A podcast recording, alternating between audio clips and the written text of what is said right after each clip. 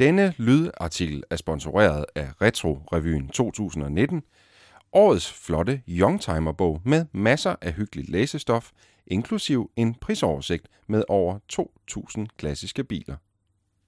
Bogen sælges kun i løssalg og kun frem til 11. april. Denne klassikerartikel er bragt i Bilmagasinet nummer 1904, udgivet 14. marts 2019. Artiklen starter på side 76. Rubrik de hvide bude. Underrubrik. Tre hvide skønheder, som både hver især og ikke mindst til sammen er nogle af verdens mest eftertragtede klassikere. For første gang i verdenshistorien samler vi en Lamborghini Countach, en Porsche 911 Turbo og en Ferrari Testarossa i hvid. Det her er bilerne, som hang på væggene i drengeværelset i 80'erne. Mikkel Tomsager tager sig en tur. Tekst Mikkel Tomsager. Foto Søren Jul. I en ikke fjern fortid var det normalt at tænde sin første cigaret lidt før sin konfirmation. I 1974 fik vi fartgrænser, men de var reelt vejledende, og de skyldes ikke trafiksikkerhed. I stedet var de et forsøg på at begrænse olieforbruget. I samme anledning blev det forbudt at køre bil om søndagen. Olieholdig udstødningsgas kunne købes som eau de cologne, og mænd måtte gerne begære kvinder alene fordi de så godt ud. Af samme grund måtte mænd gerne gøre noget ud af sig selv, uden at de blev beskyldt for at tilhøre et seksuelt mindretal. Mens kønsroller var et aktiv, var kokaintrafik et romantisk og en barskt erhverv. Og med den hvide dame fulgte accessoires som hvid superbil, der repræsenterede lige dele ulastelig stil med tilhørende hvidt jakkesæt, hyttesko og stråhat og utræret overdrev. Det var næppe sådan designere, ingeniører og marketingfolkene hos Lamborghini, Porsche og Ferrari så deres biler, da de blev udviklet og lanceret. Og det er heller ikke sådan, vi ser på dem, når de står i alle andre farver end hvid. Men fuldendte i hvid lak og læder bliver de indbegrebet af klichéer, som rigeligt rummer stof til tre helaftens film med blondiner, lårkort og mænd med overskæg og lange bakkenbarter. Det hele kører rundt i hovedet på mig, da jeg sætter mig ind bag rattet af den hvide Lamborghini Countach med det hvide læderindtræk. Det er svært ikke at komme i den stemning, når udsigten ud af forruden rummer en hvid Testarossa og en lige så hvid Porsche 911 Turbo i den legendariske 930-model. Dette er ikke bare en tur ned ad mindernes vej. Det er en tur ud i et univers af 80'ernes overdrevne stil. Lydbilledet mangler, men det blæser ind, da jeg drejer den simple nøgle i tændingen på den hvide Countach. De 12 cylindre brøler i nakken på mig. Et let dap på speederen moser den uhæmmede V12-lyd i hovedet på mig fra alle retninger. Lydsporet følges af den vanedannende duft af olie og metal, der gnider mod hinanden. Et øjeblik er jeg klar til at melde mig under fanerne som kokainsmugler. Romantikken i oplevelsen er lige ved at trække tårer i øjenkrogene, da jeg træder koblingen i bund for at sætte den ildre italiener i første gear. Og lige der skyller virkeligheden al romantikken ud af kabinen, for en Lamborghini Countach kan ikke køres med tankerne et andet sted. Lige så ikonisk den ser ud, lige så udfordrende er den at køre. Koblingen er ikke umulig, men den nok så flotte skiftekulisse kræver, at man er præcis med arbejdet og bruger lidt kræfter. Til at begynde med er jeg nødt til at kigge på gearstangen, når jeg skifter gear.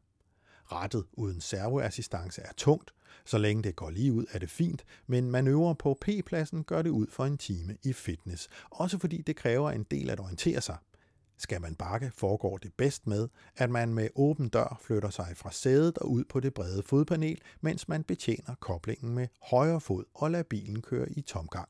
Ellers kan man ikke se en pind.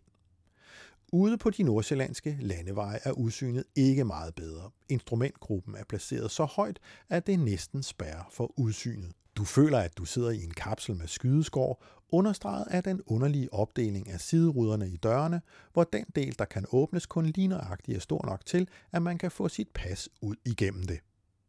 Motoren går fint i tomgang, og speederen er trods alt ikke problematisk at arbejde med. Men skal man have oplevelsen af superbil, må man træde speederen i bund. V12-motoren, der i sin grundkonstruktion først udgik af Lamborghinis program i 2011, kan dateres tilbage til 1963. Den stammer fra en tid, hvor effekten udviklede sig eksponentielt i forhold til omdrejningerne. Jo mere du træder, des vildere bliver det. Og selvom præstationerne i dag reelt overgås af enhver Porsche 911 GTI i basistrim, så er det intenst at køre Countach. Også fordi det er fysisk krævende at betjene den. I 1974, da Lamborghini Countach blev præsenteret, var det indlysende, at en bil med mange hestekræfter krævede indsigt og evner at betjene. Økonomi satte sine grænser for, hvem der kunne køre Lamborghini Countach, men praktiske evner satte yderligere sine krav, hvilket selv sagt indskrænkede den potentielle kundegruppe. Superbilernes brugervenlige tilgang kom først cirka 10 år senere. Faktisk var Ferrari Testarossa en slags katalysator for netop denne tilgang blandt de italienske superhelte, men mere om det senere. At der var forskellig forståelse af, hvor vanskeligt livet i overhældingsbanen skulle være, understreges af Porsches første bud på en ægte superbil, 911 Turbo også kaldet 930, der kom året efter i 1975. Eller sådan ser det i hvert fald ud ved første øjekast. Adgangen er lettere, udsynet bedre og ergonomien mere brugbar. I dag er udsigten fra førersædet næsten et monument over et helt bilmærke. Om det så er den netop lancerede Porsche 962, som du kan se mere om på side 56, afspejler den designelementer fra 930-modellen og generationerne før denne. Du sidder lavt, men udsigten er fin, Bundhængslede pedaler kræver en vis tilvænning, og den kun firetrins gearkasse kræver en fast hånd. Ikke at skiftet er tungt, men har ingen skiftekulisse, og man skal være sikker på, hvor man vil hen, når man betjener den forholdsvis lange gearstang, der sidder klemt ene i den smalle midterkonsol, der ser en smule eftermonteret ud.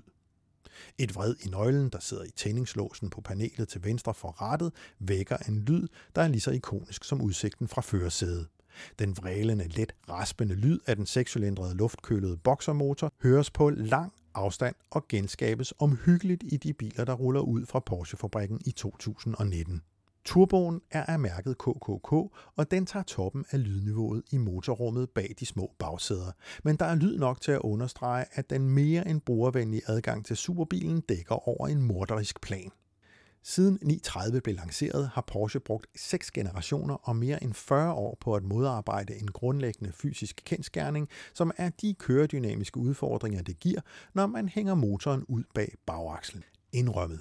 I dag formår Porsche stort set at eliminere fysikkens love, men da 911 Turbo blev præsenteret i 1975, krævede det en særdeles dygtig pilot at styre bilen ved høj fart.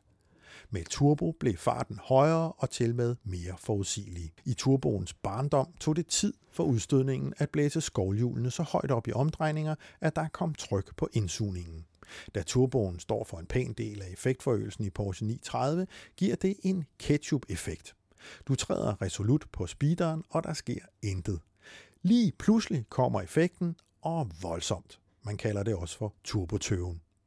Den er stort set elimineret i moderne turbobiler, men i 1975 var den der til fulde, hvilket kunne overraske selv en rutineret pilot. Har man drejet på rettet, når turboen tager fat, er der garanti for en snortur, eller det, der er værre. Derfor fik turbo også tilnavnet The Widowmaker, som kan oversættes til enkemageren. Det ved vi i dag, hvorfor de færreste tør udfordre en Porsche 930. Jeg kan ikke helt lade være med at lege med turbotrykket, som også afsløres af et lille instrument, der sidder i samme ur som omdrejningstælleren. Men det er med al mulig respekt. Også fordi 930-modellen i dag er et klenodie, der handles til priser fra 700.000 kroner og mere, hvis bilen er i original stand med original motor. På en landevej i Nordsjælland holder den hvide trio ind til siden for at skifte chauffør, og jeg tager plads i dagens tredje køretøj, en Ferrari Testarossa – i forhold til de to andre er den kileformede Ferrari næsten 10 år nyere, og det afspejler sig i kabinen, hvor der er kommet et stærkt lysende digitalt display, som angiveligt angiver den udvendige temperatur. Som for at understrege udviklingen sidder det lige over de to gammeldags analoge kilometertællere, der således også sidder i midterkonsollen og ikke i instrumenthuset som i alle andre biler.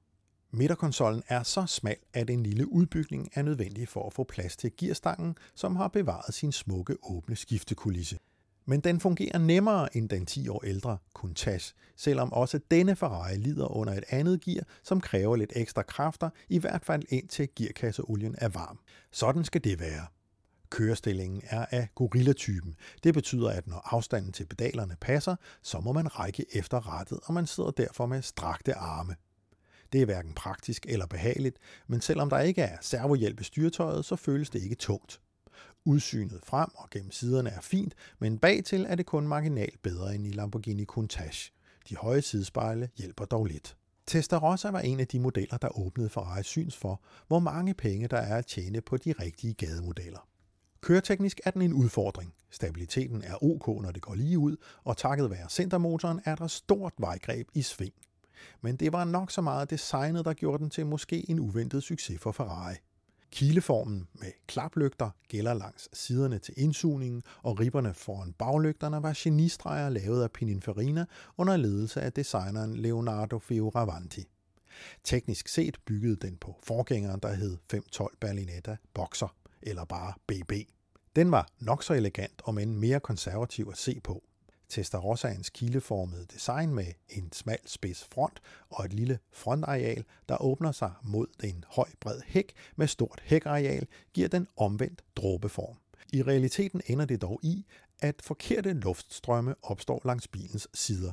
Det betyder, at sideruderne trækkes væk fra bilen, når hastigheden kommer over 250 km i timen. Det var og er dog nok de færreste ejere, der kommer op på de hastigheder. I stedet kan de og alle andre nyde detaljerne og de visuelle proportioner, som var mere end i orden. Og det gjorde Testarossa til en af de hidtil mest succesfulde modeller i Ferraris program.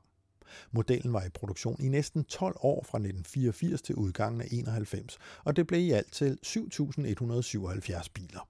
Netop i 1991 kom den legendariske Ferrari-chef Luca di Montezemolo til, og hans plan var at udbrede Testarossans folkelige succes til alle modeller i programmet. Alle med penge og sans for god stil skulle kunne købe og køre en Ferrari, og det uanset farve. I dag er narkosmugling ikke omgivet af romantik, og hvide biler signalerer nu mere kommunal hjemmepleje end et liv på kant med loven. Men det skal ikke pille historien ud af dette fantastiske trækløver. Denne artikel er rigtig illustreret med tilhørende billedtekster, som findes i Bilmagasinet nummer 1904, udgivet 14. marts 2019. Se artiklen fra side 76. Denne lydartikel var sponsoreret af Retro-revyen 2019, årets flotte Youngtimer-bog med masser af hyggeligt læsestof, inklusiv en prisoversigt med over 2.000 klassiske biler. Bogen kan kun købes i løssalg og kun frem til 11. april.